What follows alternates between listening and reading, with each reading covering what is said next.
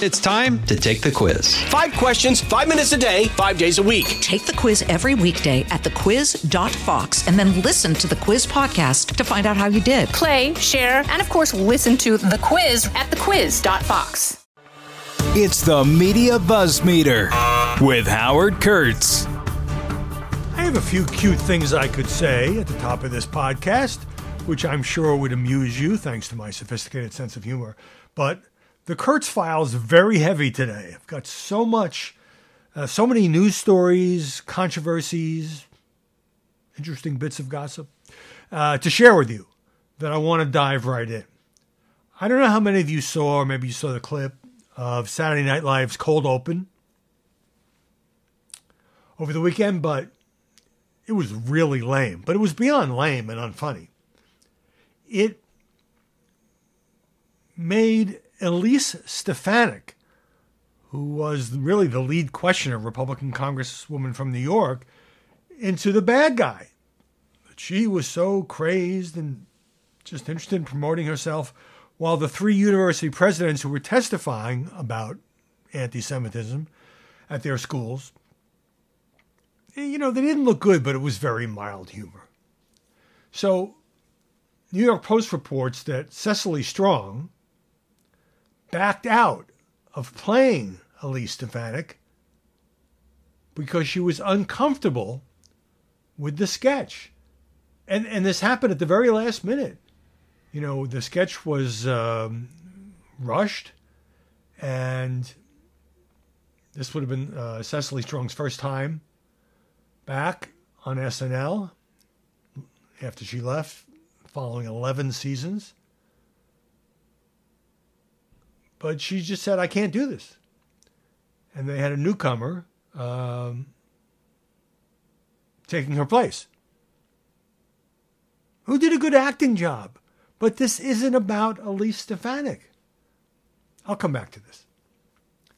Uh, the website Futurism, which exposed how Sports Illustrated was publishing articles by non existent writers who hired a firm that used AI to make up these bylines and fake profile pictures. So there was a lot of media criticism of this, including from yours truly. And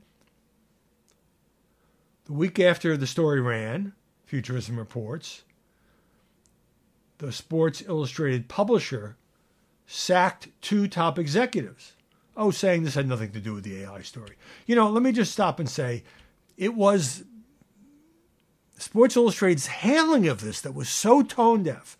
We didn't do anything wrong. This is fine. It's all the uh, fault of the company that we hired. We're cutting ties with them. Uh, and, you know, we didn't know, and uh, it's not our fault. Now, the board of directors has terminated the CEO, Ross Levinson, uh, a guy who um, has had a lot of top executive jobs. Effective immediately, wrote the company's senior VP to the staff. Ross Levinson will be leaving the company. This follows the recent departure of three senior executives last week. So, the temporary CEO put out a memo lecturing the staff to stop doing dumb stuff. He also outlawed PowerPoint presentations. I don't know. I'm not a fan of PowerPoint presentations, but I could see where they might be useful in business occasionally. In any event, there was a staff revolt. People worked there, extremely upset, this much smaller staff than it used to have, about this AI stuff. Meanwhile, Abbe Lowell, the lawyer for Hunter Biden, who had already put out a very tough statement uh, responding to criticism about his client's willingness to show up and answer questions at the House Oversight Committee, but in public. And the panel saying, no, we asked you for behind the closed doors deposition, and that's what we're going to insist on. It was supposed to have been this week. So Abbe Lowell went on Morning Joe and he said basically the same things that he said in the statement, but on TV. He said, What has really changed between the one and a half page misdemeanor charge that was originally brought in the case and ended up, the you know, the plea bargain collapsed, and the 56 page nine count indictment? Um, in the last five years, says the president's son's lawyer, Republicans in Congress yelled crazy when the Democrats, who were in the majority, sought to go after former President Trump by attacking President Trump's children. And they yelled and screamed about it. And now the hypocrisy is extraordinary that they use the same tactic that they thought was outrageous to go after Hunter Biden, who's never been anything but a private citizen, never served in government, and never was in a family business. Well, that last point, I suppose, is disputable. That should stop. What changed, other than Republican political pressure? And then he repeated this line, saying that because his last name is Biden, because of his proximity to his dad, who has been a supportive father to his son through all the best and worst parts of Hunter's life, that's what makes us different. Okay, but because, eh, you know, this comes from an email. Hunter said, I know, it's because my last name is Biden. I'm getting this overseas business. It's because his last name is Biden, however, that he was able to, you know, get these jobs with Burisma in Ukraine and money from China. He had no particular expertise in any of this. He was trading on his name. So Abbe Lowell going public with that. Um, one story getting a lot of attention, and then we'll dive into the top five. The uh, pregnant woman who lost a case at the Texas Supreme Court, appealing a lower court order that would have allowed her to have an abortion. Her name is Kate Cox. She learned that her fetus had a fatal condition and after several trips to the emergency room. So the state AG, Ken Paxton, who was impeached but acquitted, appealed to the state's highest court. Um, the Center for Rep- Reproductive Rights, excuse me, which uh, is representing Kate Cox, said Kate desperately wanted to get care where she lives and recover at home surrounded by family. While Kate has the ability to leave the state, most people do not. A situation like this could be a death sentence. So she is now going to another state. It hasn't been identified, but obviously a state uh, where abortion is allowed rather than outlawed to get the procedure that her home state is blocking her from getting. Story number one Jack Smith has filed an appeal in the Trump case directly to the Supreme Court. Now, this is a claim by the former president that he has immunity from prosecution because he was POTUS. I don't know how that would play out for everything he did after he left office on January 20th, 2001, but he's saying he can't be prosecuted on any of it. Now, the judge in this D.C. case, Tanya Chutkan, ruled against him. And so Trump naturally filed with the appeals court to overturn the judge's ruling. Now, that could take months. And Jack Smith's view is I got to get this case to trial and fast. Huge political implications, which we'll get to in a second. So he tries to short circuit the process he says in the filing the United States recognizes that this is an extraordinary request. This is an extraordinary case, no duh. Um, and it's all about the scheduling. So, just to take a step back for a minute. First of all, Smith correctly figures that this is going to wind up with SCOTUS anyway. So, let's go right there. Let's circumvent the appellate court. Well, the Trump campaign comes out with a statement saying that deranged Jack Smith is uh, willing to try for a Hail Mary by racing to the Supreme Court. There's absolutely no reason to rush this sham to trial except to injure President Trump and tens of millions of his supporters. What's going on here, you probably have figured out, is that Jack Smith wants to do everything possible to get an expedited decision so that his case, the January 6th case, can go to trial on the scheduled date in early March, which just happens to be one day before Super Tuesday, right in the thick of the primaries. Donald Trump is trying to do everything he can to delay this case and other cases until after the election. Because then he figures got a really good shot at getting back in the Oval Office, and then I just direct my Justice Department to drop everything.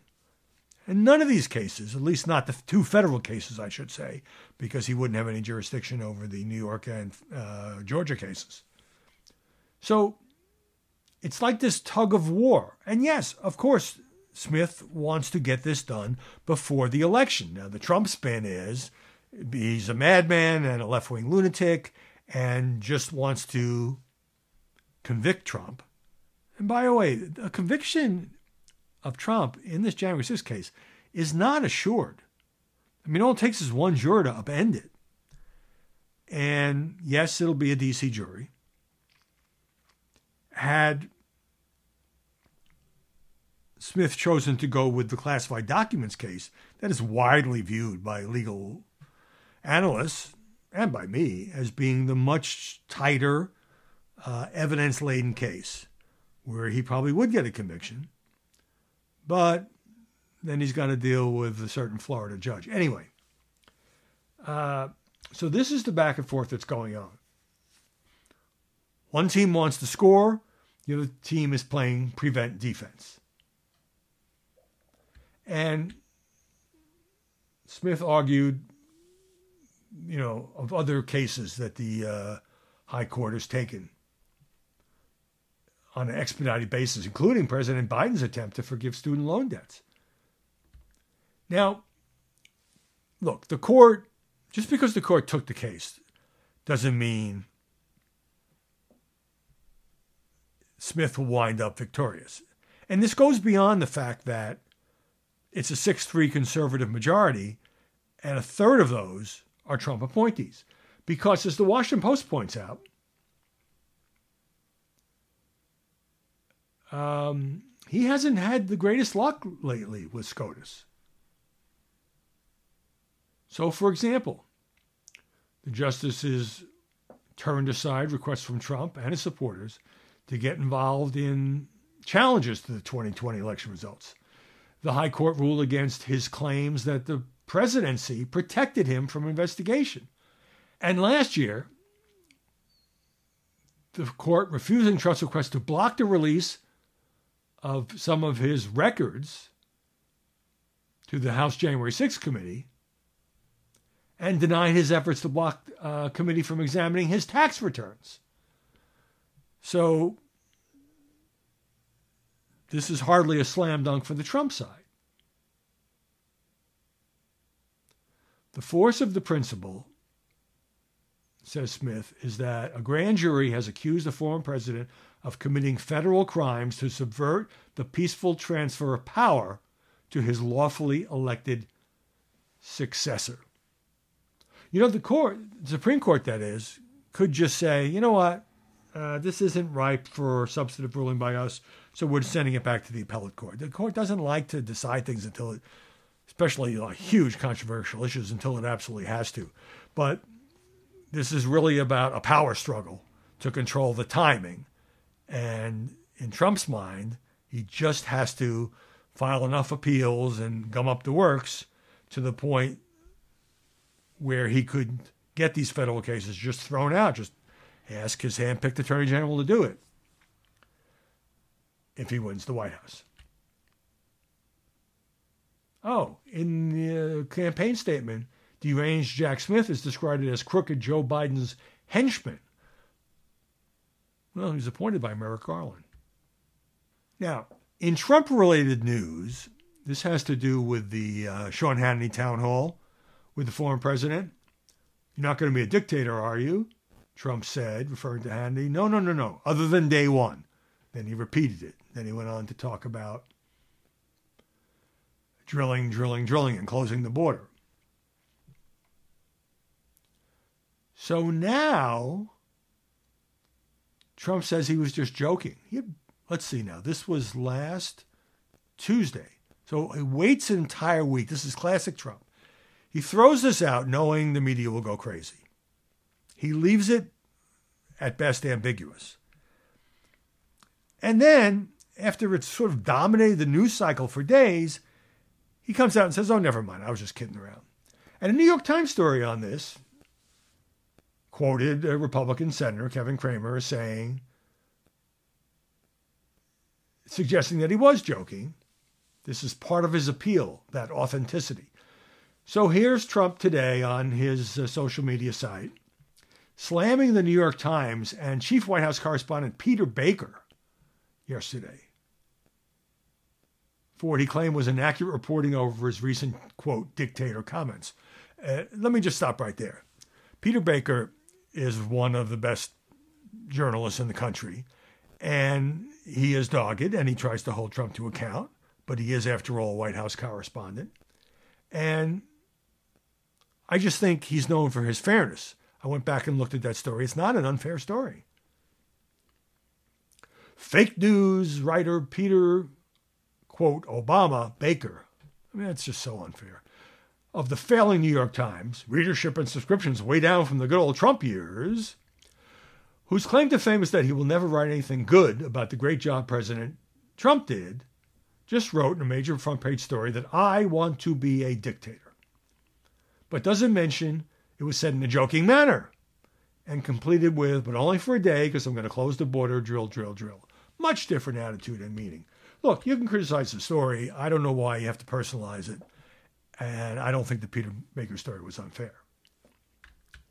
Uh, Washington Post, before this happened, had a piece saying, but autocracy scholars and constitutional law experts raised alarms that Trump had thought carefully about how to consolidate the levers of power should he return to office in ways that eluded him the last time.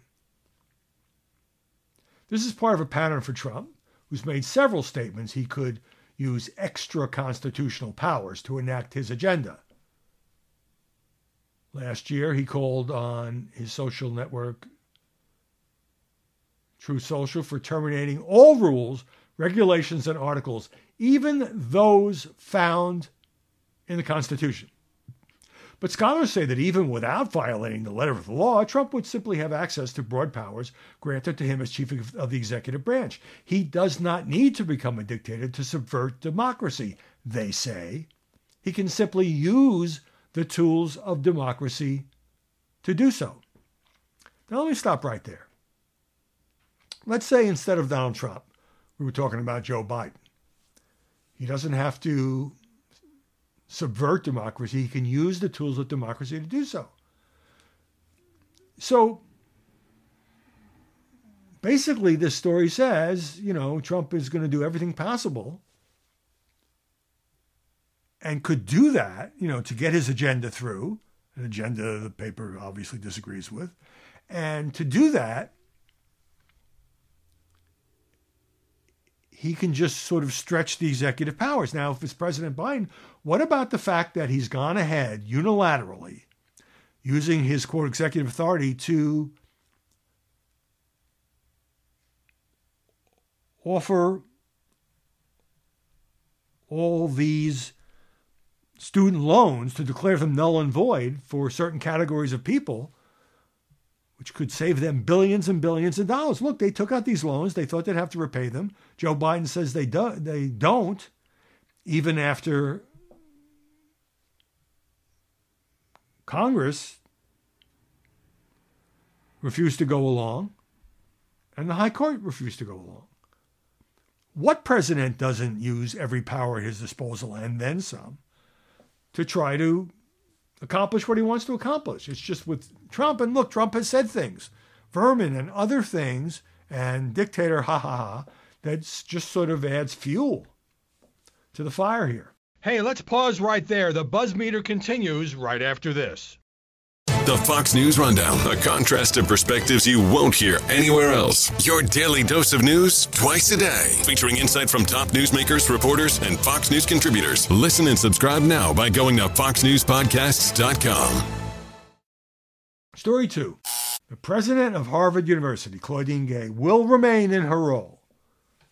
She is clinging on to her job when the university's top governing board this morning voiced its support of her after days of backlash, calls for her removal, after her disastrous testimony at that hearing one week ago on anti Semitism on college campuses.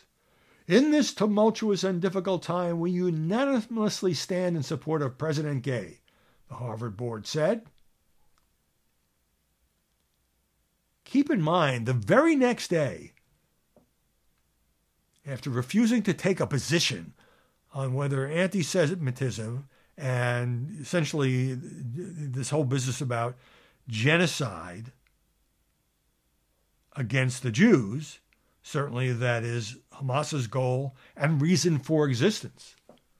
The next day, she apologized. She said she was taking it back. In fact, she said such calls are vile. They have no place at Harvard. And those who threaten our Jewish students will be held to account. Except she didn't hold anybody to account.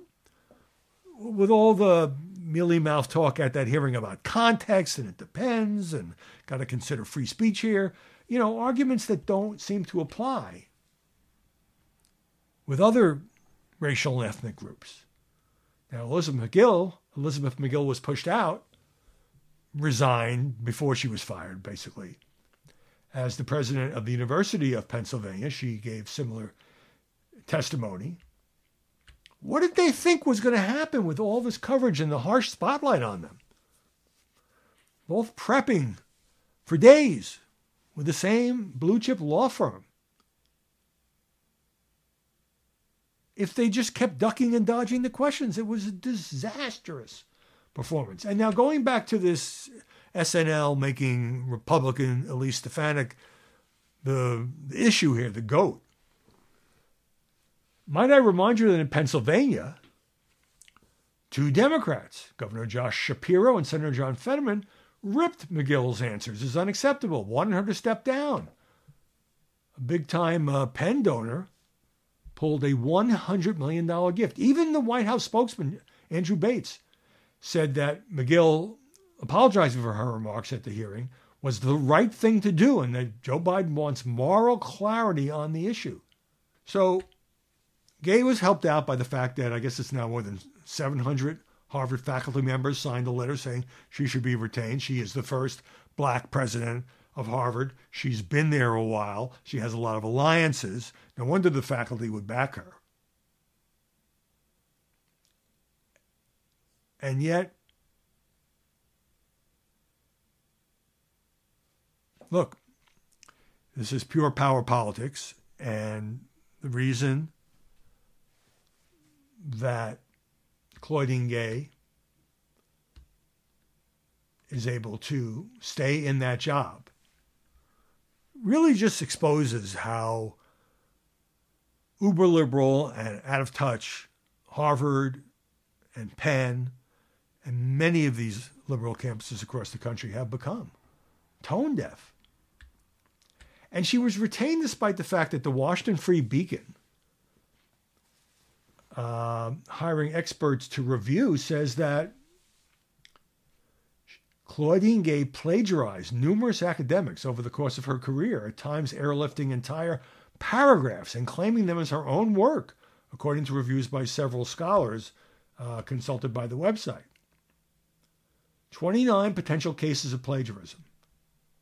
Most of them said Gay had violated a core principle of academic integrity, as well as Harvard's own anti plagiarism policies, which state that it's not enough to change a few words here and there. She even did this in her 1997 dissertation, Taking Charge Black Electoral Success and the Redefinition of American Politics, which copied two paragraphs almost verbatim.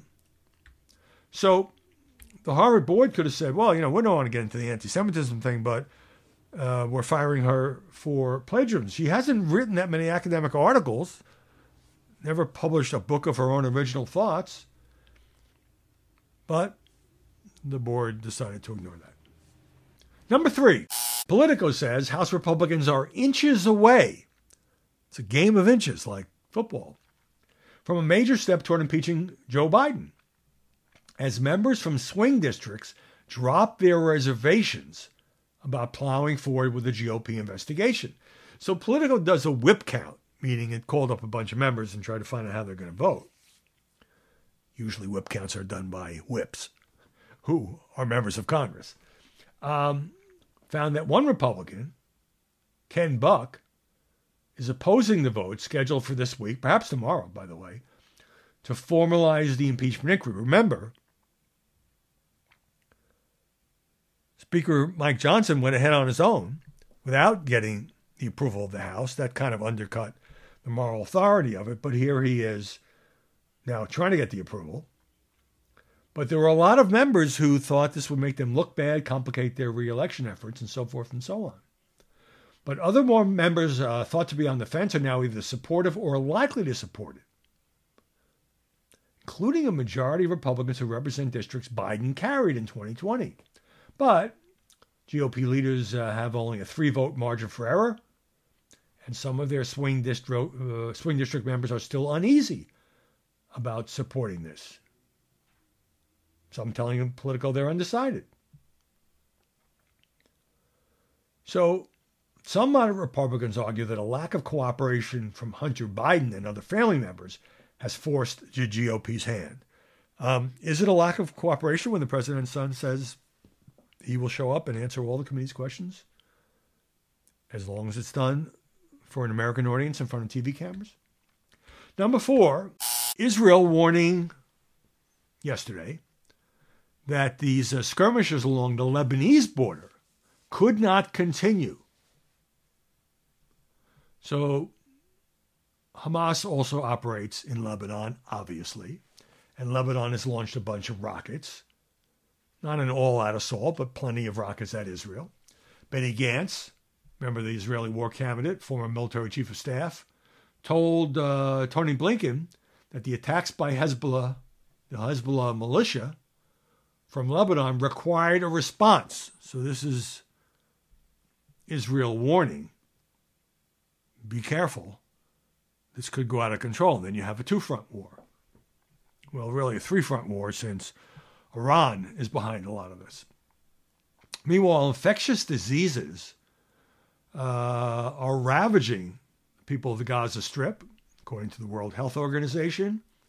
New York Times noted that more people are fleeing to overcrowded shelters in the South, where dire conditions and a scarcity of food and clean water have set off a public health crisis. I mean, I hate reading this. I know people will pin this on Israel. It's certainly debatable. But Israel's trying to dismantle Hamas, which of course uses its own Palestinian people as human shields. But nevertheless, Israeli military also saying it's opening a second security checkpoint to screen humanitarian aid from Egypt and allowing more food, water, medical supplies, and shelter equipment into Gaza.